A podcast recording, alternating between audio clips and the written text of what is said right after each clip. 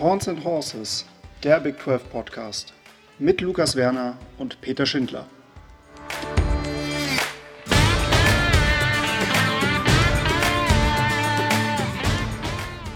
Eine neue Woche, eine neue Folge Horns and Horses. Äh, ich bin wieder da. Wie ihr hört, wahrscheinlich noch so ein bisschen äh, angeschlagen. Aber das ist nur akustisch. Ähm, an meiner Seite diesmal wie jede Woche. Lukas, Werner. Werner. Genau. Lukas, wie geht's dir nach einer Woche Abwesenheit von mir? Ich bin fit, also äh, jetzt nicht wegen deiner Abwesenheit, aber ich bin gesund. Also ich bin, äh, ich bin nicht derjenige, der sich anhört, als hätte er 37 Packungen Zigaretten die Woche durchgezogen. ja. ja, vielleicht waren es auch 38, wer weiß. Ja, ähm, genau. Also ich bin, ich bin wieder da, allerdings leider auch eine etwas äh, traurigere Nachricht, je nachdem, wie man es sieht. Es wird vermutlich auch erstmal meine letzte Folge hier bei Horns and Horses sein. Also es ist nicht für immer, aber ähm, für die nächsten Wochen. Äh, einfach weil es arbeitstechnisch ähm, leider bei mir nicht, nicht anders hinhaut und ähm, ich vermutlich nicht so viel äh, Vorbereitung, Nachbereitung machen kann, wie es mir eigentlich lieb ist. Ähm, nichtsdestotrotz, Lukas wird hier die Stellung halten. Ähm, ich glaube, wer sich die Folge von letzter Woche angehört hat, hat auch gemerkt, man kann auch sehr, sehr viel Spaß ohne mich haben. ähm, insofern gehe ich mal davon aus, dass, äh, dass auch die, die nächsten Folgen auch ohne mich ähm, entsprechend äh, einen sehr, sehr hohen Qualitätsstandard haben werden. Ja, ähm, ich will mich auch ehrlich gesagt gar nicht so sehr mit äh, meiner Situation groß hier beschäftigen, sondern lass uns doch äh, direkt einmal einsteigen in die letzte Woche. Und ähm, ja, das, das erste Spiel am Wochenende war Texas ähm, bei den Baylor Bears. Äh, ein schwieriges Spiel für die Texas Longhorns und ja, es war das dritte Spiel hintereinander für die Longhorns, was halt irgendwo in der zweiten Halbzeit gekippt ist. Lukas, ähm, war, was ist da los in der zweiten Halbzeit bei Texas? Was, was, warum passiert das? Da kommt so viel zueinander, das ist einfach. Ähm, Sark hat es die Woche an seiner Pressekonferenz auch am Montag gesagt. Es sind halt diese ähm, diese Kleinigkeit. Es ist halt, wenn es so wenn Scheiße läuft, dann läuft Scheiße. Es ist wirklich an einer ähnlich wie die letzte Saison, auch wieder jetzt aktuell ähm, so wenig Plays zusammenzuzählen, wie diese Spiele gekippt sind. Also es ist jetzt nicht viel, es fehlt jetzt nicht viel, dass Texas 7 und 1 steht. Aber nein, so stehen sie jetzt halt 4 und 4, die, das dritte Spiel in Folge, in dem sie eine ähm, Double Possession Führung eben abgeben. Auch diesmal haben sie wieder mit elf Punkten in der, im dritten Quarter geführt und haben am Ende dann mit 31 zu 24 eben verloren. Und ähm, es ist schwierig. Also Gary Behennen hat das Spiel jetzt nicht perfekt gespielt, hat zwei grausame Interceptions geworfen, wo man ja. einfach sieht, dass er die Coverage nicht richtig liest. Äh, ja, soll ich sagen, es war eigentlich eine Überraschung, wenn man wirklich mal durch die Plays durchgeht, dass er nur eine geworfen hat vorher. Ähm, ich glaube, da kommen noch ein paar. Also er ist jetzt nicht mehr, es hat natürlich viel Glück am Anfang, jetzt zweimal dagegen gegriffen.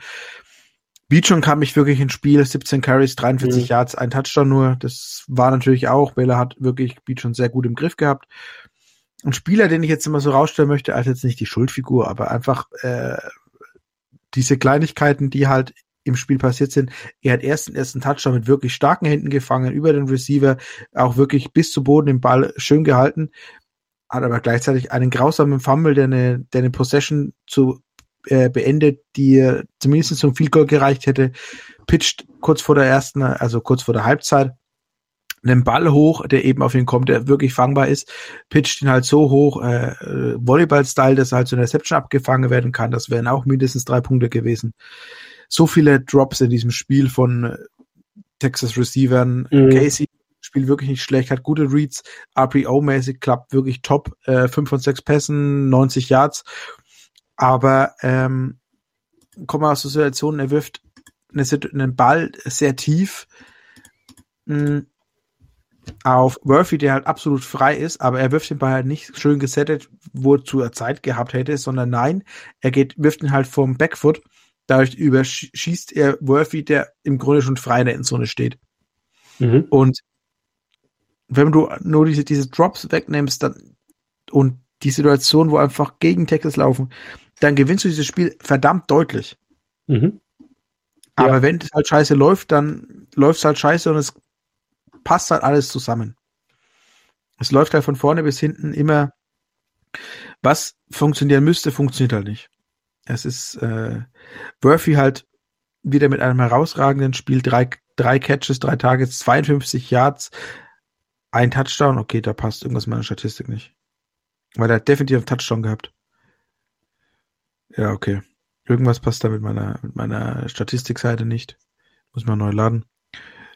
Ja, da ist auch Casey Thompson zweimal aufgeführt. Zweimal wirft er zum Touchdown. Ja, ich glaube, das ist, das ist hier so ein, ein API Das ist, das ist irgendein Fehler drin im System. Das hat ja. mich jetzt gerade verwirrt.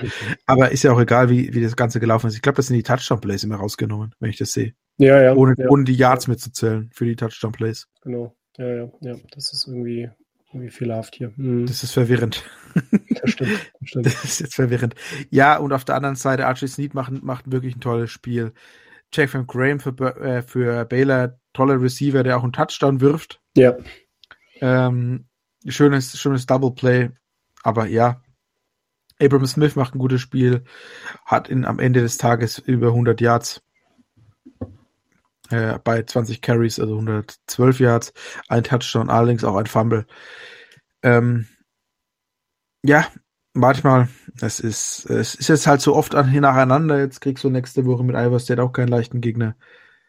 Und man muss auch dazu sagen, Baylor ist halt wirklich auch ein gutes Team. Also ähm, wenn man das jetzt, wir haben jetzt auch in den letzten Wochen immer wieder betont, dass, dass wir relativ viel von Baylor halten und das war, denke ich mal, auch ein relativ äh, guter Test. Ähm, Texas bei weitem ja kein, ähm, kein schlechtes Team in der Big 12. Äh, das, glaube ich, ähm, gehört schon ein bisschen Arbeit dazu, von Baylor Seite dann im Grunde dann nochmal in der zweiten Halbzeit so zurückzukommen. Äh, vor allem, glaube ich, auch ein großer Respekt, dass man halt, wie gesagt, Bijan so, ähm, so gut in Schach gehalten hat. Ähm, das war wirklich effizientes ähm, Verhindern des Laufspiels mir immer so ein bisschen halt dieses, ähm, was mich tatsächlich ein bisschen gestört hat, war, dass Sarkisian dann halt mit ihrem, mit seinem Playcalling ehrlich gesagt kein gutes Händchen ähm, gezeigt hat. Es war ehrlich gesagt, an bestimmten Situationen dachte ich mir, boah, Junge, du kannst doch eigentlich mehr, ne? Vergleichsweise uninspiriert dann ähm, ich glaube, dann erster und lang und dann durch eine Strafe und dann zweiter und lang beides mal irgendwelche Laufcalls geplayt, wo, wo die Box, wo die Box halt relativ voll war, wo man sich dachte, okay, das, das kann doch eigentlich nichts werden. Ähm, ja, es war halt, ich denke, ein bisschen auch verschenktes Potenzial. Die Drops hattest du ja auch angemerkt. Es war, es war definitiv ein Sieg drin. Ne? Also der, der Sieg war in Reichweite, allerdings ähm, ja, hast du Scheiße am Fuß, hast du Scheiße am Fuß. Ne? Muss man jetzt mal ja. auch ganz klar sagen. Die letzten drei Spiele, ähm, jetzt steht Texas bei 4 und 4. Ähm, Wenn es ungünstig läuft gegen Iowa State, sind sie 4 und 5. Äh, wie groß sind die Bauchschmerzen, dass es irgendwie bowltechnisch vielleicht doch irgendwie nicht so wird?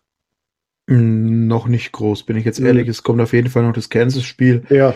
Ähm, es kommt ehrlicherweise, auch wenn sie jetzt die Woche ja wieder top gespielt haben, äh, es kommt noch West Virginia. Ja, du musst zu West Virginia, mhm. aber das ist noch ein Spiel, das ich eigentlich, du hast noch Kansas State vor dir. Mhm. Also noch habe ich keine Bauchschmerzen. Mhm. Auf der anderen Seite, Texas ist auch beide Siege in der, innerhalb der Big 12. Die Coaches sind inzwischen entlassen. Ja, ja. Das ist die andere Seite der Medaille. Aber Bowl eligible sehe ich jetzt ehrlicherweise wirklich nicht mhm. dass da noch was in Gefahr kommt. Also ich, äh, wie gesagt, es ist ja auf der einen das Problem, was halt gerade bei Texas da ist und was halt die Leute halt auch sehen. Vor der Saison hat jeder drüber geredet, Texas 7-5, 8-4, 9-3 im besten Fall. Mhm. Dann hast du aber die Saison gesehen wie das, wie das Team jetzt abgesehen von Arkansas gespielt hat, die ersten Spiele, und siehst halt diese Kleinigkeiten, die fehlen, dass das Ganze funktioniert. Und ja. deshalb daher kommt überhaupt diese Frustration, die aktuell existiert. Das ja. ist, das ist das Problem. Ja. Dann bist du jetzt im Moment noch eine leichte Lachnummer aufgrund einer Affengeschichte. Ähm, aber ja. Ich bin mir wirklich nicht mehr sicher, ob ich diesen Ab Ab Affen nicht der Welt gehabt habe mal in einer Folge. Also ich habe auf jeden Fall die Frau, oder es ist ja wirklich die Frau, das ist, wird jetzt gerade in den Medien gesagt, es ist nicht klar, was es ist, aber es ist die Frau von äh, Banks eben, ja, dass die, womit die Dame früher Geld verdient hat, ist auf einem anderen Blatt Papier und ja, aber das ist. Ey, es ist ein freies Land. es ist ein freies, es ist ein freies Land. und es ist nicht immer, für Affen, aber. Ja, es ist, äh, wie gesagt, wenn das geht halt auch in den, also ja. Ja, es ist. Äh, ja, gut. Es, ich ja. sag mal so, äh, brauchen wir jetzt hier nicht, glaube ich, ausbreiten. Ähm, guckt euch bei Reddit CFB die Tweets an. Dann glaube ich, wisst ihr Bescheid. Äh, lass uns, dann lass uns doch mal über ein, ein äh, anderes Team reden, was in den letzten Wochen oder seit Anfang der Saison sehr, sehr viel Glück hatte und bislang allerdings noch nicht gestolpert ist, und zwar die Oklahoma Sooners, die jetzt Texas Tech zu Gast hatten, die ja ihren Head Coach entlassen haben äh, vor dem Spiel, beziehungsweise in der Woche davor. Sonny Cambi, der Offensive Coordinator, hat übernommen. Ich glaube auch blieb sogar Offensive Coordinator und Quarterbacks Coach. Mhm. Ähm, und reiste mit seinen Texas Tech Red Raiders zu den Oklahoma Sooners nach Norman. Ähm, Kickoff war um 21.30 Uhr Ortszeit, äh, unserer Zeit nicht Ortszeit, Quatsch. Ähm, ja, und ich muss ganz ehrlich sagen, es war der vielleicht überzeugendste Sieg, äh, wenn ich jetzt mal das Spiel gegen Western Carolina mal ausklammer, der Sooners überhaupt in dieser Saison.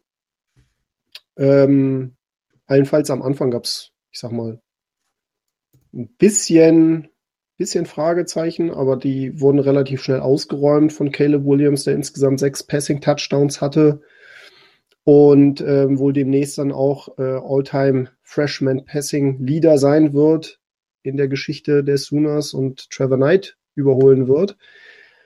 Generell muss man sagen, dass das alles in allem eine sehr, sehr smooth Partie war offensiv. Also gute Connections zu seinen Receivern Marvin Mims und Mario Williams. Äh, Marvin Mims, der ja in dieser Saison, was Touchdown, Touchdown, gefangene Touchdown-Pässe angeht, ein bisschen Spätstarter ist, ähm, hat sich da ziemlich gut eingegroovt. Ähm, das Einzige, was man vielleicht in der Offense so ein bisschen an, markern müsste, ist, dass es halt fast ausschließlich über das Passspiel ging. Also der Lauf wurde von Texas Tech sehr, sehr gut verteidigt. Äh, allerdings haben sie das Passspiel in, zu keinster Weise irgendwie ähm, in den Griff bekommen. Gutes O-Line-Play, sehr, sehr viel Disziplin, keine relevanten Penalties. Ähm, man hat gemerkt, dadurch ist dann halt auch wirklich ein guter Rhythmus entstanden. Und ja, also war wirklich schön anzusehen. Das war so ein bisschen, ähm, das waren so die Good Old Vibes gewesen, die man so aus den letzten Jahren auch kannte. Mm, ein bisschen verspätet kam der Rattler rein. Also das wäre eigentlich so der Wechsel gewesen, den ich letzte Woche gegen Kansas erwartet hätte, aber ähm, da war das man Spiel letzte Woche hat es nicht wirklich hergegeben. Nee, das, das, hat das Spiel hat es nicht hergegeben, auf gar keinen Fall. Ähm, kam im vierten Quarter rein und hat dann nochmal einen schönen langen äh, Touchdown-Pass geworfen. Der war zwar ein bisschen unterworfen, aber der war auch gefühlt 65 Yards in der Luft. Äh, Brian Darby. Defensiv gesehen ähm, war das auch eine sehr, sehr gute Sache, eine sehr, sehr runde Sache. Ähm, mit der Einschränkung, dass Henry Colombi, der ähm, ja, Quarterback verletzt raus musste, ähm, allerdings, und das war etwas, was, äh, womit ich jetzt am, vor dem Spiel nicht gerechnet habe, Key Lawrence, der ehemalige Tennessee-Transfer, äh, gab äh, sein Debüt als, als Cornerback, als Outside-Cornerback. Äh, lag daran, dass äh, Safety Turner Yell wieder dabei war. Und Key Lawrence hat wirklich eine sehr, sehr gute Partie gespielt. Ähm, war zeitweise angeschlagen gewesen, musste für ein paar Plays raus, aber dann kam er wieder rein.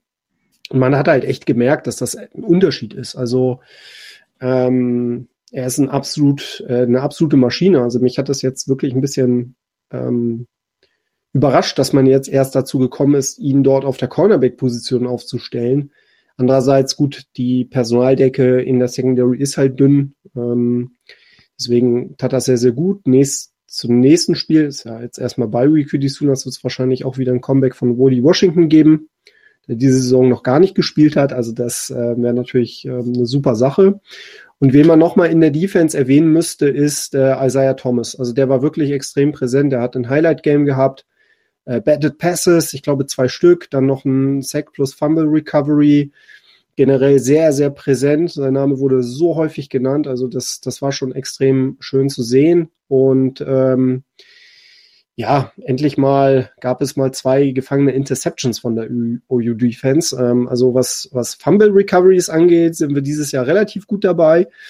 Äh, Interceptions äh, eher nicht so. Ähm, genau. Aber man muss halt auch ganz klar sagen, in der Secondary, Esu Kanma, ähm, der hat dann auch wieder gezeigt, dass, dass die Secondary anfällig ist. Das sind halt auch über weite Strecken eher so die kleineren Dudes, die da, die ihn da verteidigen mussten. Ähm, ja, ich, ich muss ganz ehrlich sagen, also ich bin sehr zufrieden gewesen, total entspannter Sieg, aber äh, ich, ich glaube, man muss, man muss auch ganz fair sagen, so wenn man sich die, die Spiele diese Saison anguckt, es war sehr, sehr viel Glück dabei. Ähm, ich muss auch dazu sagen, Kansas war nicht, nicht mal das Spiel, war nicht mal das Spiel, was mir irgendwie am meisten Kopfschmerzen gemacht hat.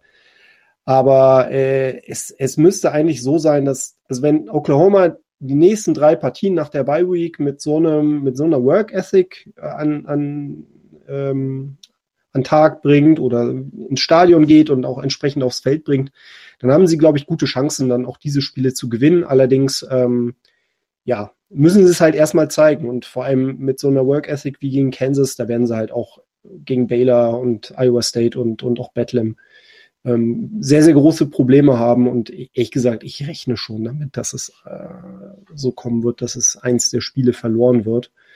Ähm, dazu sind sie halt einfach viel zu inkonstant diese Saison und das, das muss man halt auch ganz klar sagen. Was sind denn so deine Takes zu dem Spiel? Ja, was soll ich groß äh, zu dem Spiel sagen? Es war äh, dann doch sehr dominant, was der Oklahoma aufgezogen hat.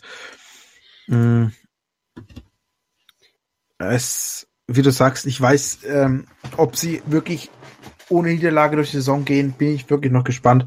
Hm. Ich bin gespannt, was, ähm, sie haben ja noch zwei große Spieler mit Baylor und auch mit Oklahoma State vor sich.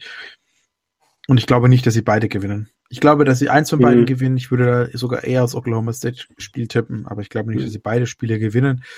Ähm, wird spannend zu sehen sein, wie das Ganze sich jetzt noch zu, zu Ende bringt. ich glaube, ähm, ich glaube, dass das, das Szenario sieht momentan, glaube ich, so aus, dass wenn jetzt Texas Iowa State schlagen sollte am Wochenende und die Sooners nächste Woche Baylor schlagen, dann sind die Sooners, glaube ich, fix im Championship Game.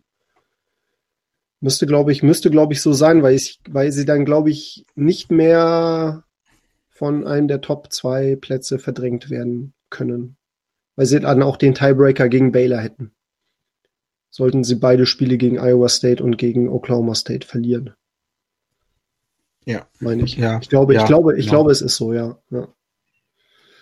Also insofern, ja, also ich meine, letztendlich wäre es jetzt keine große Überraschung, ähm, aber man muss halt auch dazu sagen, ich meine, ich gebe jetzt relativ wenig auf das, ähm, auf die, auf das erste Playoff-Picture, was ja in der Nacht von Dienstag auf Mittwoch diese Woche veröffentlicht wird. Ähm, nichtsdestotrotz, ich glaube, One-Loss Oklahoma-Team dieses Jahr wird halt echt durchaus Probleme bekommen, irgendwie eine Rechtfertigung für einen Playoff-Platz zu bekommen, einfach weil man halt nicht diese qualitativ hochwertigen Siege hat, hatte. Es sei denn, es wird wirklich eine ganz, ganz knappe Niederlage gegen Baylor oder Iowa State werden, irgendwie nach Overtime oder ähnlichem und man schlägt die anderen beiden Teams nochmal richtig und gewinnt dann auch nochmal deutlich das, ähm, das Championship Game. Aber ich muss ganz ehrlich sagen, das müssen sie halt auch wirklich erstmal zeigen. Ja, wird ehrlicherweise spannend zu sehen sein, was ja. sich da noch gibt.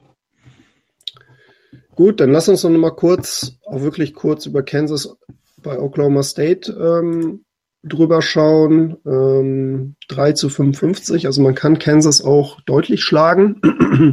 Als Team aus Oklahoma. Als, als das andere Team aus Oklahoma. äh, ähm, Jason Beam im Übrigen drei von zehn. zehn ja, zwei Interceptions, ja. Ja, das war das nicht gut. Miles Kendrick jetzt mit 6 von 8 für 34 Yards. Ja. Und eine Interception auch nicht wirklich besser. Over-Under bei dem Spiel war übrigens bei 54,5. Also hm. Oklahoma State hat es Over-Under alleine gestellt. Ja. Haben auch die äh, minus 29, die sie hatten, äh, alleine, also gut erfüllt. Ja, insgesamt, es war, es war ein Spiel von vorne bis hinten von, von Oklahoma State dominant, haben Kansas überhaupt keine Möglichkeit gegeben, überhaupt irgendwie zu scoren. Ähm, ja. Kam sogar bis zum dritten Quarterback einwechseln können, also sowohl Spencer Sanders 12 für 1957 Yards, als auch der Backup Shane Illingworth 6 von 10, 70 Yards, zwei Touchdowns. Und Ethan Bollock 2 von 3, 16 Yards. Ganz zum Ende des Spiels konnten spielen. Äh, Spencer Sanders auch über den Boden gefährlich, war mit sieben Carries, 53 Yards, ein Touchdown gut dabei. Dominic Richardson, 11 Carries, 79 Yards. Äh, Shane Warren, dem spielt bisschen mehr zurück, 9 Carries, 69 Yards und ein Fumble, der auch verloren gegangen ist. Also das war nicht so sein Tag. Aber insgesamt, das war von vorne bis hinten eine sehr, sehr dominante Leistung. Da, was willst du, das war, so sollte man eigentlich Kansas spielen. Als Big 12 Team, das sich Chancen auf den äh, Championship Platz ausrechnet. Ja. Insgesamt haben acht Spieler Carries bekommen. Das ist halt auch schon ja, das, das war dann zum Schluss, hast du, ja, ja, genau, vor allem wenn du überlegst, ja, du kannst die drei, also es sind fünf, du warst bis zum fünften Running Back in deinem Death Chart drin. Ja. Also das zeigt schon, was da ging und wie weit da eben ausgewechselt worden ist. Es war einfach äh, jetzt kein Spiel, das man jetzt unbedingt danach nochmal sehen müsste. Also das würde ich jetzt keinem ans Herz legen, weil es ist einfach, äh, ja, macht genau. jetzt nicht wirklich groß, groß Freude. Genau. Gut, dann ähm, machen wir weiter. Iowa State bei West Virginia und ähm, ja, das war der Brocktober endete überraschend. Früh. überraschend früh, genau. Ja. Ähm, Iowa State verliert 31 zu 38 bei West Virginia. Ähm, ja, also ich muss sagen, habe ich jetzt wirklich nicht mit gerechnet. War auch nicht mein Tipp gewesen. Ich dachte eher, Iowa State würde das eher deutlich gewinnen. Aber offensichtlich ist da, ist da doch nicht so die Konstanz bei den ähm, Cyclones vorhanden. Ich meine, Jared Dögi macht ein gutes Spiel über weite Strecken, aber auch nicht perfekt. Ne? Das muss man auch mhm. sagen. Also da hast du wirklich alles gehabt, oder alles gesehen, was man von Jared Dögi im Endeffekt erwarten kann. Ähm, die Receiver haben aber wirklich gut geperformt. Ne? Also ähm, Winston Wright Jr., Bryce Ford Wheaton, ähm, Isaiah Esdale. Das war, das hat gut geklappt. Also da sind wirklich die, die, die Pässe gut angekommen. Und ähm, ja, was machen wir denn jetzt mit Iowa State? Schwierig. Weil äh, das ist, es geht halt in keine Richtung. Du kannst halt überhaupt nicht predikten, was dieses Team jetzt macht. Sie spielen eine Woche wie ein Team, das Playoff-worthy ist und die eine Woche drauf, ja, Brees Hall, starkes Spiel natürlich, 24 Carries, 167 Yards, ein Touchdown, ein Fumble, der auch verloren gegangen mhm. ist. Ähm, also 24 Carries, 167 Yards, das ist schon noch ein, ein starkes Spiel, das kannst du so nicht ausstreiten, aber es ist halt. Brock Purdy spielt halt nicht wie ein Quarterback, der eigentlich jetzt im kommenden, zumindest irgendwo im Draft gezogen werden sollte, sondern. Nee. Der Zug ist abgefahren. Der Zug ist, glaube ich, ziemlich abgefahren. Xavier Hutchinson, von dem wir eigentlich hohe, uns hohe Dinge erwartet haben, ja, sechs, sechs, sechs Catches, 51 Yards, aber auch nicht das, was wir eigentlich von ihm erwartet haben. Ja. Das war nicht das. Carly Jolja gerade mal 10 Yards gefangen. Äh, Tyreek Milton von Iowa State hat ein Catch für einen Tag, 68 Yards, ein Touchdown. Äh, wenn du das dann oben bei Brock Purdy noch rausnimmst, diesen einen langen, dann, dann, dann sieht es schon richtig düster aus. Mhm. Und ich, also, also ich meine jetzt mal unabhängig von dem Spiel, ne? Ich meine, Iowa State hat ja quasi ähm, den Status eines Playoff-Kandidaten ja relativ früh in der Saison verloren. Ja. Ich hatte jetzt tatsächlich noch gedacht, Sie wären jetzt noch ein potenzieller Anwärter für das, für das Championship Game, was jetzt halt wirklich nicht mehr so gut aussieht. Ähm, wenn man sieht, dass halt noch Baylor und, und Oklahoma State relativ gut in der Verlosung sind. Ähm, was ich mich jetzt tatsächlich frage, ohne dass ich das jetzt irgendwie groß eröffnen wollte, aber ich mache es jetzt einfach mal. Ich glaube, für Matt Campbell ähm, könnte es tatsächlich ein Punkt sein, wo man sagen müsste, boah, eigentlich schwer zu begründen, immer noch bei Iowa State zu bleiben, ne, oder? Wenn man jetzt auch guckt, welche Programme sich jetzt auch gerade öffnen, ne? Also welche Job-Opportunities da so existieren. Ich weiß ja nicht, ob er sich nicht zu viel schon verbaut hat mit dieser Saison. Hm. Es wäre für ihn klar, aber ich glaube nicht, dass er solche Angebote bekommt wie letztes Jahr. Ja, das ist ich halt glaube nicht, dass, ne? dass, ja. ein, dass ein Detroit Lions kommt und ihnen 70 Millionen bieten. Nee, das glaube ich auch nicht. Das glaube ich auch nicht. Aber es ist halt die Frage, ob es nicht, und die gerade Jobs, wenn jetzt, wenn jetzt die, die Dominos. Ja, aber die Jobs, auf die er letztes Jahr angeblich geguckt hat, auf Ja. die er gehofft hat, weshalb er abgesagt hat, Michigan, Ja, das wird nicht aufgehen. Also, ziemlich sicher nicht. Ja, es ist. es Michigan ist State eine vielleicht, wenn die ne? Es wenn die eine Domino- schwierige Lage. Es ist, Ja, Michigan Ich State vielleicht, wenn die einfach- Dominus richtig fallen, aber sonst. Ja. Also es, ich meine, es wird vermutlich viel Verrücktes passieren. Ne? Ähm, allein durch die Tatsache, dass halt USC ähm, offen ist und LSU offen ist, da werden sicherlich einige wirklich ga- ganz knallharte Dominos fallen. Und ähm, klar, also ich kann mir auch gut vorstellen, dass er seine Ansprüche halt ein bisschen zurückschrauben muss. Aber nichtsdestotrotz, also ich, ich glaube, ich glaube, er wird sich seinen Ruf nicht komplett kaputt machen, aber er muss, glaube ich, aufpassen, dass er, dass er den, den richtigen Absprung findet. Größten Respekt, wenn er sagt, nee, ähm, ich bleibe bei Iowa State, das ist jetzt so das Programm, was, was ich machen will und was ich, wo ich weiter ähm, dranbleiben will. Es ist allerdings schwer vorzustellen, also aus meiner Sicht, aus meiner Sicht ist es so, dass er vermutlich schon sein Ceiling erreicht hat. Das war letztes Jahr. Mhm. Ähm, vermutlich wurden sie zu krass abgefeiert, als dass es wirklich eine, eine realistische Option war, ähm, sie in den Playoffs zu sehen. Ähm, da hätte wirklich alles zusammenpassen müssen, aber man muss halt immer noch, man muss es halt immer mal ganz klar sagen. Ne? Ich meine, Iowa State profitiert ja auch ganz, ganz krass davon, dass sie halt wirklich gutes Talent jetzt auch noch ein Jahr länger halten konnten. Das wird nächstes Mhm. Jahr nicht mehr der Fall sein. Ich weiß halt nicht, ob da jetzt wirklich die Spieler dabei sein werden, wo man sagen wird, okay, das sind, das sind die, die legitimen Nachfolger von Charlie Kohler, von, von Brock Purdy, ähm, genau Xavier was Hutchinson etc. ja. Also das wird einen ziemlich, ziemlich großen Aderlass geben. Und ähm, Iowa State ist aus meiner Sicht, ähm,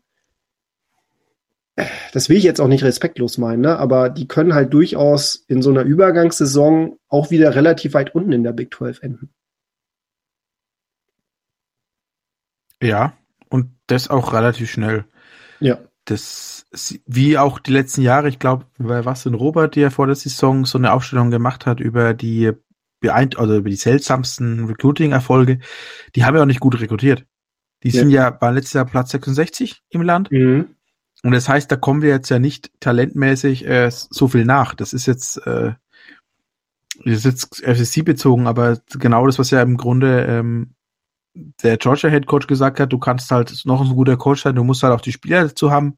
Ja. Während Florida Head Coach gesagt hat, äh, ähm, es ist jetzt nicht Recruiting-Zeit, ja, wurde aus Zusammenhang genommen und er meint damit, dass er jetzt über die Saison reden will und nicht über das Recruiting. Er kümmert sich schon ums Recruiting, aber ja, gut.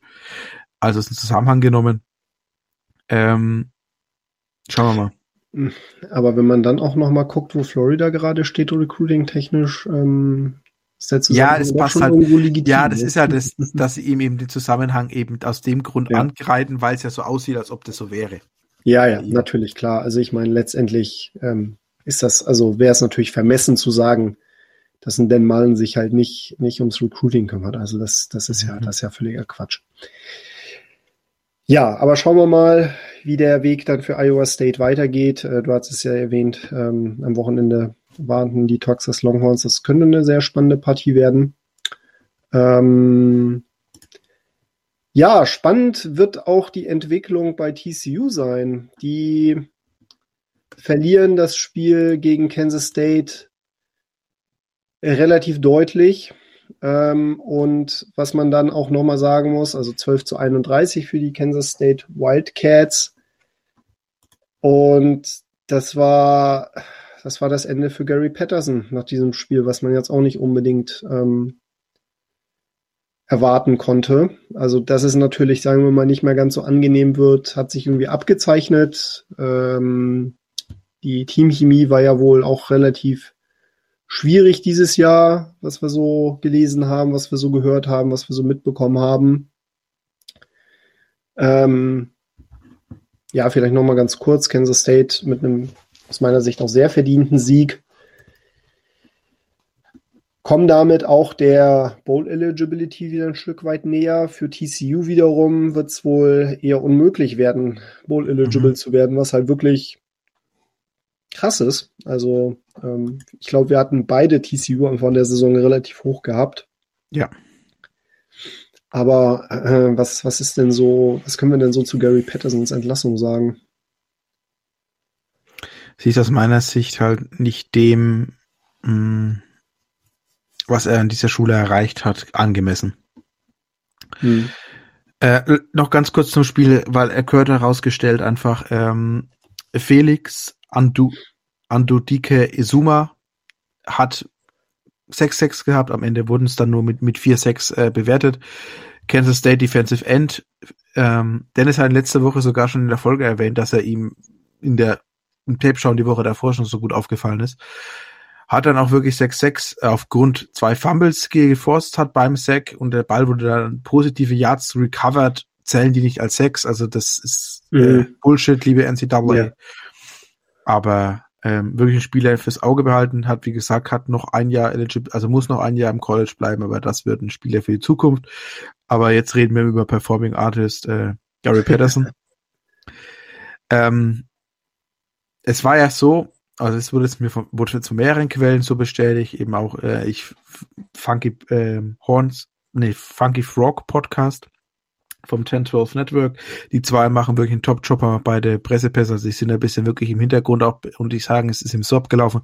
Der AD hat erst Gary Patterson gefragt, was für Veränderungen er plant für die nächste Saison, dass es ja mhm. so nicht weitergehen soll und hat ihn eben versucht darauf zu drängen, dass er eben mehr junge, mehr Jugend mit reinbringt, neue Ideen und äh, Gary Patterson hat das nicht wirklich eingesehen, hat gesagt, das ist nicht das, was er vorhat dann hat der AD ihm angeboten, dass er nach der Saison, also der Saison zu Ende coachen kann und dann kriegt er eine große Parade und dann kriegt er, wird er anständig verlassen und kriegt eben eine neue Rolle äh, im im AD-Bereich, also wirklich, wie ich es auch letzte Woche gesagt habe, dass du wirklich vielleicht so auf eine irgend so eine Beraterrolle oder Assistant AD oder sowas schiebst, dass er halt wirklich noch, dass er noch bei der Mannschaft bleibt oder bei, bei der Universität bleibt, aber eben nicht mehr aktiv coacht.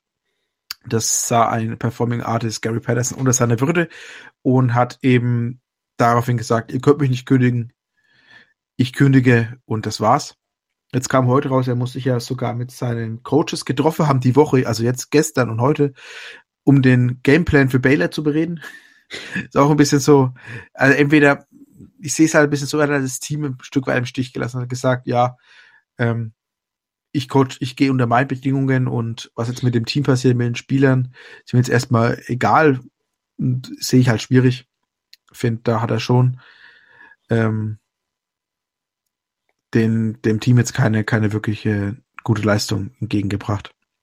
Können wir sagen, dass er sein Team geblockt hat? Er könnte sein Team geblockt haben. Er ist sein Team geblockt. Das ist, das ist, das ist gut.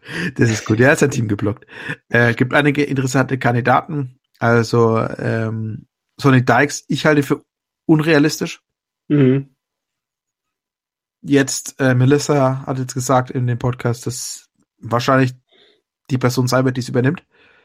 Ich weiß es nicht. Es ist halt so unrealistisch. Er hat jetzt SMU so als Dallas-Team gebrankmarkt und so groß gemacht, ob er wirklich hergeht und sagt, ich gehe jetzt zu TCU. Klar, er kriegt mehr Geld, er muss nicht umziehen und er ist in einer Power 5. Weiß nicht, ob das reicht.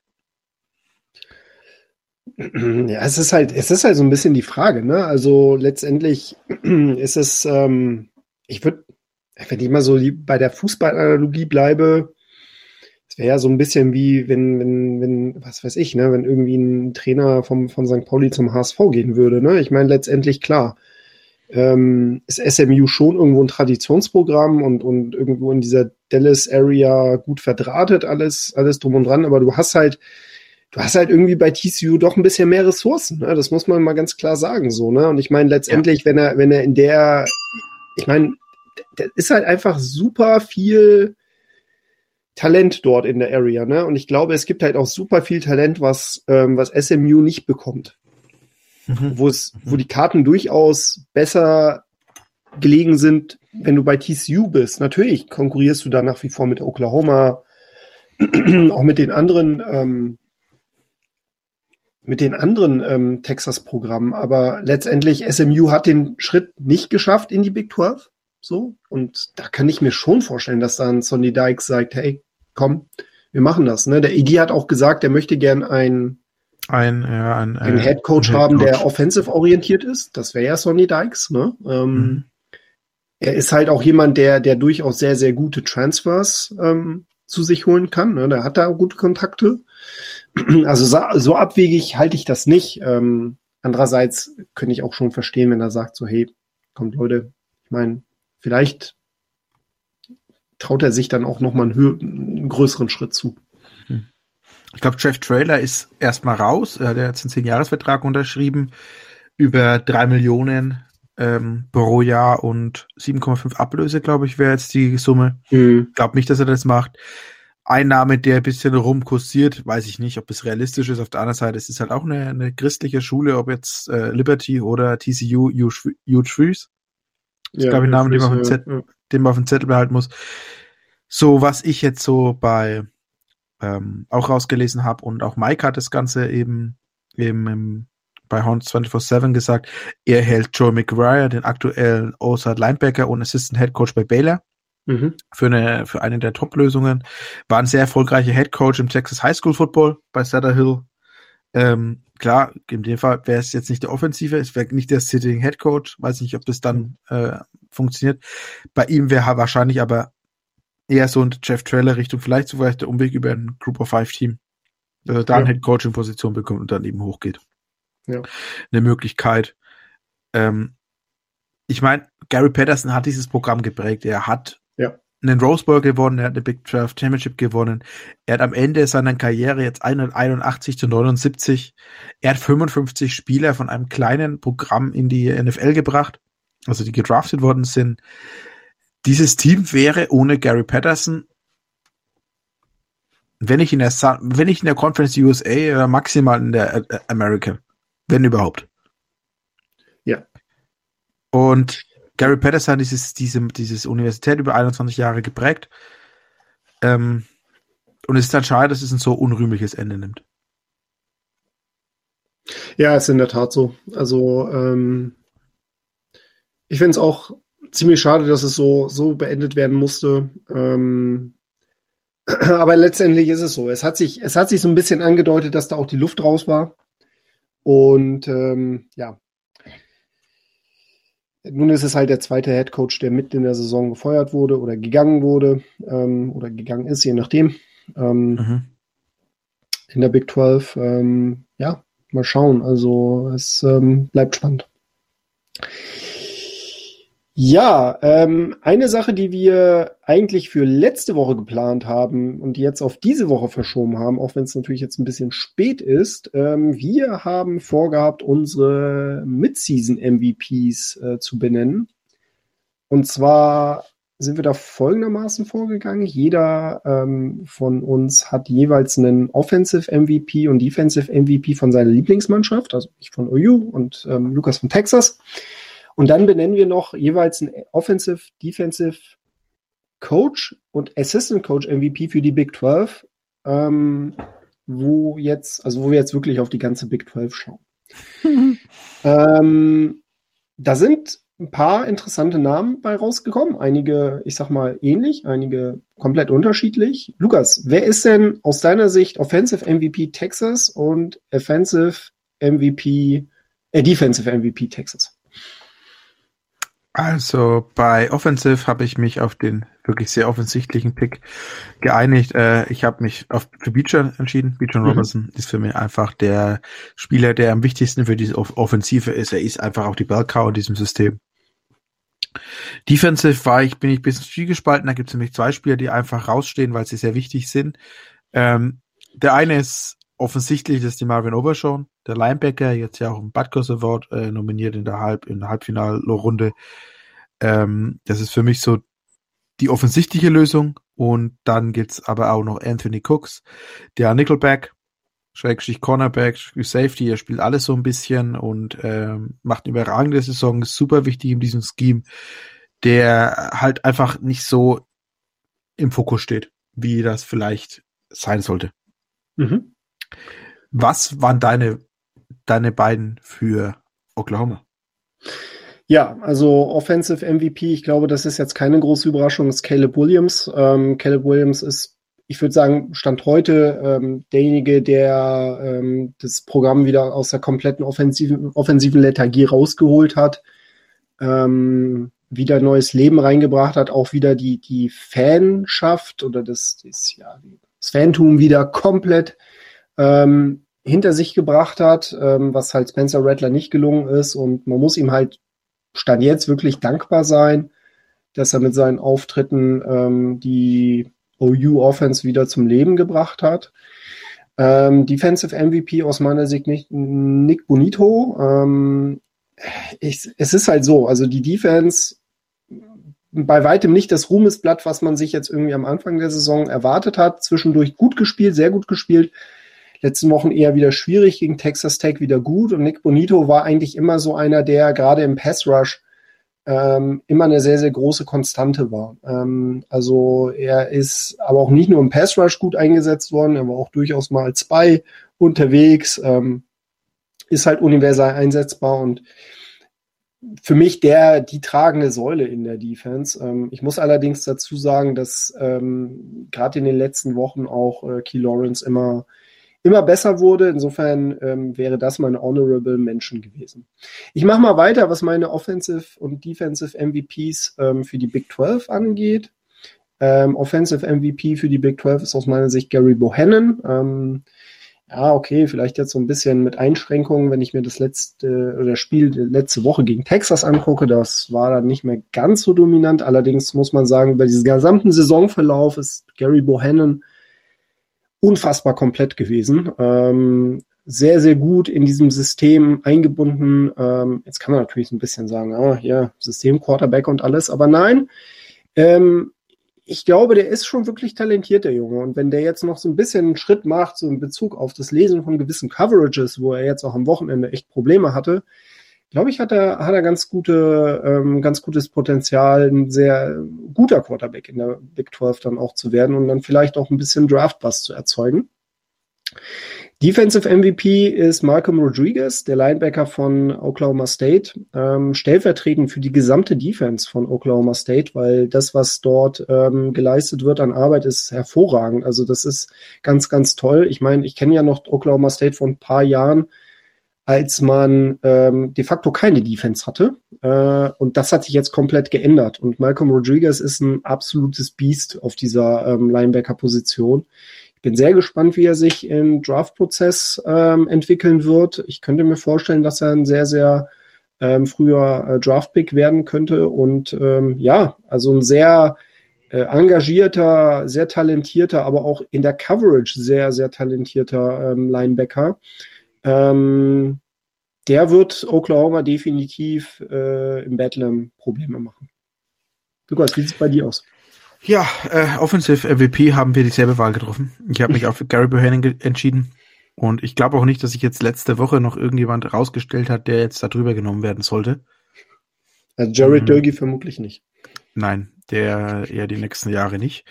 Ähm, ja, für mich war die einfach die ehrlicherweise könnten Johnson einfach um wirklich was, was anderes mit reinzubringen.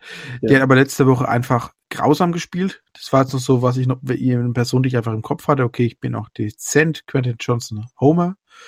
Ähm, eventuell, falls es irgendjemand schon mal aufgefallen ist, und ich hoffe einfach, dass er jetzt sich entscheidet zu transfern und zu Texas zu kommen. Aber das ist äh, ja. Äh, Defensive MVP habe ich mir zwei Spieler aufgeschrieben, weil ich mich wieder nicht, also ich kann mich bei den Defender nicht entscheiden, bin ich ehrlich. Und ich habe zwei Spieler, beide von Baylor.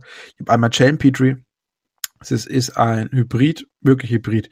Der spielt sowohl die End als auch Linebacker als auch Safety. Also es äh, 8,5 Tackles for Loss. Gut, die Stats hätte ich jetzt nochmal überprüfen müssen. Das war jetzt vor der vorletzter Woche. Ein Sack, 42 Tackles. Ähm, und die andere Person war eben Dylan Doyle, 44 Tackles, 7,5 Tackles for Loss, ein Sack und als Fullback für Baylor ein Zweier Touchdown Rush und ein Zweier Touchdown Catch. Das waren so meine zwei Spieler. Ich glaube, dass beide wirklich hohe Upside haben. Mhm. Auch mit Blick auf die, auf den, auf den Draft. Das sind meine beiden MVPs. Mhm. Ähm, ich bin dann auch beim Coach sehr Big 12 last, äh, sehr Beta-lastig geblieben. Hab mich auch hier für Dave Aranda entschieden. Ich glaube, diesen Turnaround von der letzten Saison, dieser Saison ist einfach ähm, auszeichnungsmäßig wert. Also ich glaube, den Coach of the Year in der Big 12 müsste diese Saison wirklich sicher haben. Ich glaube nicht, dass noch viel falsch gehen kann. Mhm. Ähm, und bei Assistant äh, Coach MVP habe ich mich für Jeff Grimes, den OC von Beta, entschieden. Und einfach er ist eben auch so ein Sinnbild für diesen Turnaround, was er wirklich mit dieser Offense gemacht, die letzte Saison ja gar nicht gelaufen ist und jetzt die Saison eben, gerade was die O-Line angeht, wirklich herausragend spielt. Ähm, und das Ganze eben als Neuer, der kein einziges seiner eigenen Spieler mitbringen konnte, also oder auch nicht das System schon über Jahre aufgebaut hat, sondern wirklich reinkam, gesehen hat, was habe ich, was, wie muss ich das Ganze zusammenstellen und eine sehr funktionierende Offense aufgebaut hat. Mhm. Also bei mir ist es ähm, auch Dave Aranda als ähm, Coach MVP Big 12. Und bei dem Assistants ist es äh, Jim Knowles, Defensive ähm, Coordinator von Oklahoma State. Habe ich ja bereits gesagt, also ähm, diese Oklahoma State Defense gefällt mir unfassbar gut. Also von vorne bis hinten.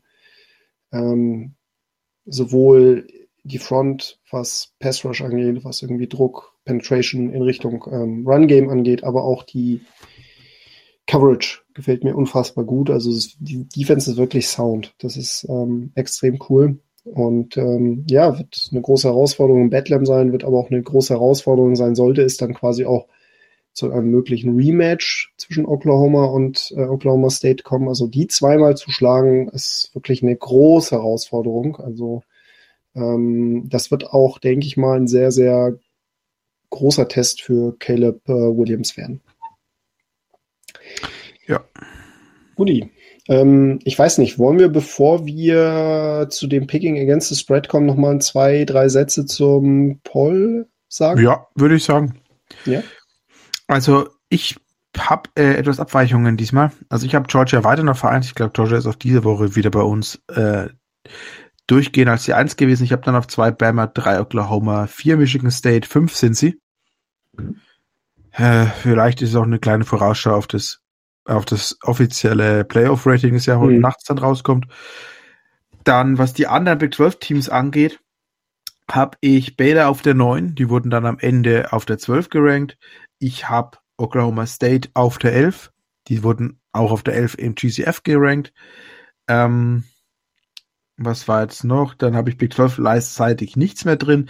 Allerdings habe ich natürlich meine UTSA Roadrunners drin. Die mhm. sind bei mir auf der 13 und im GCF auf der 16. Ansonsten habe ich jetzt keine großen Abweichungen. Ich habe noch Fresno State gerankt, die sind beim GCF nicht drin.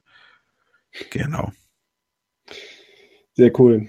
Dann ähm, ja, lass uns, lass uns mal gucken, was, äh, was uns am kommenden Woche erwartet kommenden Wochenende erwartet. Und zwar ähm, geht es ja los mit dem Sunflower Showdown um bereits 17 Uhr, wo man nochmal. Ah, Zeitumstellung. Äh, Zeitumstellung, genau, es geht schon um 17 Uhr los. Ähm, und die Kansas State Wildcats sind zu Gast bei den Kansas äh, Jayhawks. Kansas State ist Favorit mit 24. Ja, ich gehe hier, dass Kansas State nicht schafft, mehr, also 24 Punkte Vorsprung aufzulegen. Ich glaube hier an meine, an meine, äh, Jayhawks. an meine Jayhawks. Äh, ja, ich ja. Weiß, es ist, äh, Also ich, ich glaube, ich glaube tatsächlich, dass es KSU schafft, doch mehr als 24 zu machen. Ähm, mhm. Also ich sag mal so, es ist jetzt nicht unrealistisch, ne? Ich meine, das wäre dann ja sowas wie 35 zu 10 oder so. Ähm, und wenn ich ehrlich sein soll, Deuce Vaughn, dem traue ich das zu, irgendwie so vier Touchdowns in dem Spiel zu machen. Ähm, ja, ich, es, ich, ich glaube tatsächlich, ich glaube, die werden, die werden sich, die werden sich ziemlich schwer tun, Kansas, ähm, mhm. gegen Ken, Kansas State, aber ja, genau. Ach so, bevor ich, ich, vielleicht sollten wir auch noch mal, bevor wir, ich bin natürlich völlig bescheuert.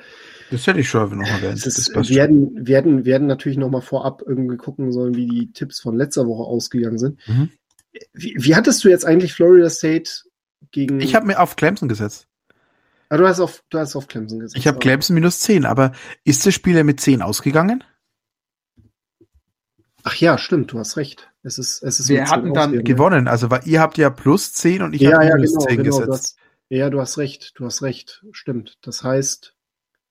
Also weil da bin ich nämlich unsicher. Haben ja, wir einfach beide gewonnen ne? oder ist es äh, ja unentschieden? Ja, ich bin genau. Also ich, ich glaube, ich glaube, es ist so, du kriegst dein Geld dann zurück. Ich glaube, du kriegst dein Geld zurück, ja, okay. Ja, genau. Da genau. ich nicht ah, gesetzt okay. habe, kriege ich auch nichts zurück. Aber ist ja auch egal. Ähm, ja. Damit mhm. bin ich dann letzte Woche, wenn wir das Spiel jetzt rausnehmen, 2, 4 und ja. 1 gegangen. Du bist äh, 1, 5. 1, 5 und 1. Ja. Dennis ist 2, 4 und 1 gegangen.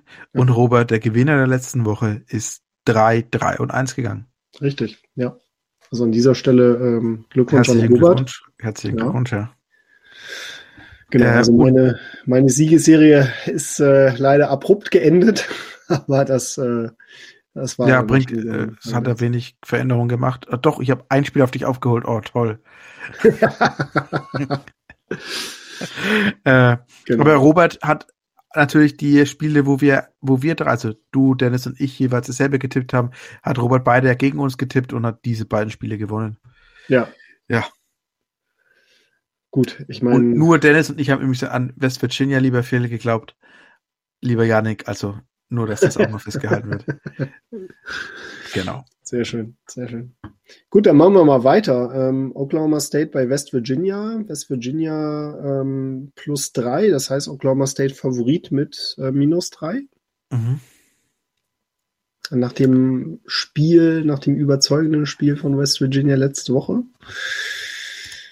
Ja, ich weiß nicht. Also ich, ich es bin ist, da doch eher noch, ja. Ja, ich bin da auch ziemlich zwiegespalten, weil es ist ein absolutes Trap-Game. West Virginia letzte Woche doch überraschend gegen Iowa State gewonnen. Jetzt wieder das Heimspiel. Mm. Nochmal die Motivation. Äh, Oklahoma komm. State. Äh, ich, ja, ich, ich bleib, Tipp. Ich ändere meinen Tipp. Ich sag, du änderst deinen Tipp. Virginia plus drei. Okay, ich bleibe jetzt bei Oklahoma State. Ja. Ich bleibe jetzt bei Oklahoma State, dass wir da mal äh, einen Unterschied drin haben, dass ich jetzt einfach ja. was aufholen kann ja. oder du endgültig die Meisterschaft komplett machst.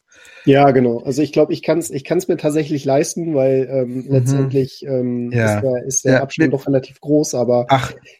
Ich, ich sag mal so, ich, ich muss ganz ehrlich sagen, ich muss ganz ehrlich sagen, dass ähm, es, es würde mich jetzt nicht vom Hocker hauen, wenn sie, wenn sie, wenn sie Oklahoma State absetzen würden. Und zwar gar nicht mal so sehr, gar nicht mal so sehr, weil sie irgendwie punktetechnisch irgendwie offensiv mithalten würden. Aber ich, ich habe so das Gefühl, dass diese Defense von West Virginia Spencer Sanders wieder auf den Boden der Realität ziehen könnte.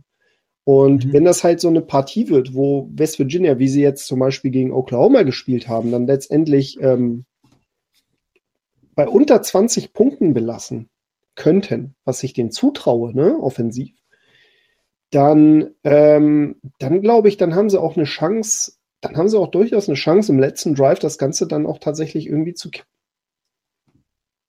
Ja. So sieht's aus. No. Dann auch um 20.30 Uhr läuft auf Fox Baylor at TCU. TCU ist der Underdog mit 6,5. Damit sind jetzt alle drei Partien übrigens das Heimteam jeweils die, der Underdog gewesen. Mhm. Äh, ich gehe hier ehrlicherweise nach der Leistung letzte Woche gegen Texas und auch die Tatsache, dass einfach die neu den Headcoach verloren hat, äh, haben wir vorhin gar nicht erwähnt, bis so Assist, äh, Special Assistant Kill äh, übernimmt ja das Programm jetzt, ist ein sehr guter Freund von, ähm, von Gary Patterson. Auch interessante Wahl, dass er das Ganze jetzt übernimmt. Und ich gehe hier mit Baylor minus 6,5. Ja, da gehe ich mit. Das, das fällt auch. Also da kann, das kann ich, ich kann da nicht TCU nehmen. Tut mir leid. Also das ist einfach, ähm, das ganze Programm wirkt dieses Jahr irgendwie zu dysfunktional. Mhm. Und ähm, ja, sie haben gegen Oklahoma offensiv gar nicht so schlecht gespielt, aber das, das lag dann noch nicht an TCU, das lag dann noch wirklich an der Defense von Oklahoma, das muss man mal ganz klar sagen. Ähm, insofern Baylor, ja, die werden, die werden sehr, sehr, sehr gestärkt in das Spiel gegen Oklahoma gehen und ich bin mal gespannt, ob nicht vielleicht sogar College Game Day in Waco sein wird. Ähm, das Spiel wird ja eventuell ein 18 Uhr Spiel sein oder ein Spiel mitten in der Nacht. Das wird nochmal abzuwarten sein. Das wird dann nächsten Sonntag bekannt gegeben. OU ja diese Woche mit der Bye Week. Ähm, aber ich glaube, Baylor wird sich da nicht die Blöße geben und äh, wird ein, ja, wird eine interessante Partie werden dann in der Woche. Darauf gehe ich mal von aus. Mhm. Auf jeden Fall möglich. Mhm. Und den Wochenabschluss nächste Woche macht dann um 0.30 Uhr auf FS1, also für uns eher schwierig zu empfangen. Texas at Iowa State. Iowa State mit 6,5 der Favorit. Ich gehe hier natürlich mit meinen Longhorns. Ich wette nicht gegen meinen Longhorns. Das selten. Ähm, ich wette diese Woche auch nicht gegen Oklahoma. Ha! Oklahoma in der Beiweg, deshalb, ähm, ja. ist das dann auch relativ einfach zu machen. Ähm, aber ja, ich gehe hier mit Texas. Ich hoffe endlich auf diese Explosion, die in der zweiten Halbzeit auch und mal schauen, wir brauchen wieder positive Neuigkeiten. Wir brauchen einfach positive Entwicklungen. Das ist, ähm, es fühlt sich gerade sehr viel an wie letztes Jahr. Okay, etwas, ich bin etwas optimistischer wie letztes Jahr, aber es ist gerade schwierig.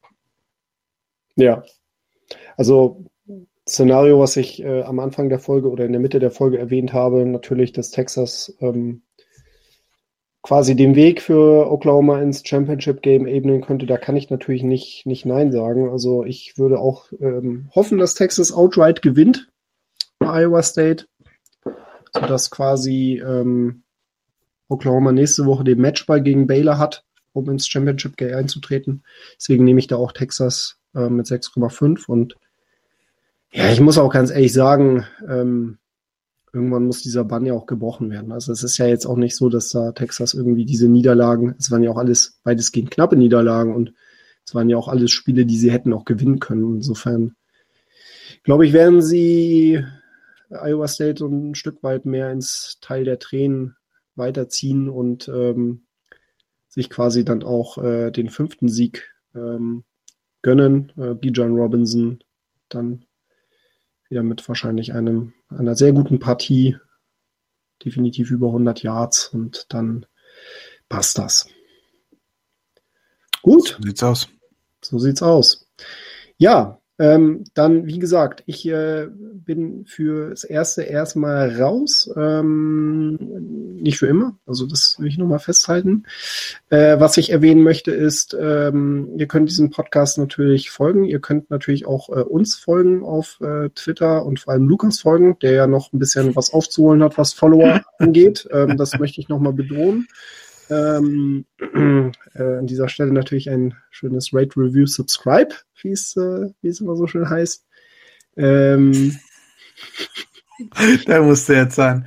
Der, muss, der musste sein, genau. Also äh, Apple Podcast, äh, hinterlasst uns gerne eine, eine positive Bewertung. Ähm, wenn ihr konstruktive Kritik habt, ähm, könnt ihr sie natürlich auch sehr gerne in Form einer 5-Sterne-Bewertung dalassen. Nein, könnt ihr natürlich auch äh, per DM schicken, uns anschreiben. Ähm, ja, beschimpft uns, wir halten viel aus. Äh, das, das, das, kriegen wir hin so. Äh, nee, ähm, genau. Wir hoffen natürlich, dass ihr dann auch nächste Woche wieder äh, reinhören werdet. Ähm, Lukas wird sich da auf jeden Fall was, was überlegen. Mhm. Und ähm, ich denke, ich werde auch meine Picks dann noch soweit abgeben. Ja, und, das wäre äh, top. Das, das, Wobei ich, nee, Fall. du brauchst keinen abzugeben. Ich werde einfach jede Woche 0 und 5. Du gibst jetzt schon auf, ja? Okay, gut. Nee, nee, ich werde deine 0 und 5. Ach, du, ach so, ach so, ach so, okay. Ja, dann. Abwesenheit mal. beim Podcast Tipp zählt nicht. alles ungültig. klar, alles klar, sehr gut. gut, also an dieser Stelle vielen Dank fürs Reinhören. Viel Spaß euch. Boom Suna. Hucke.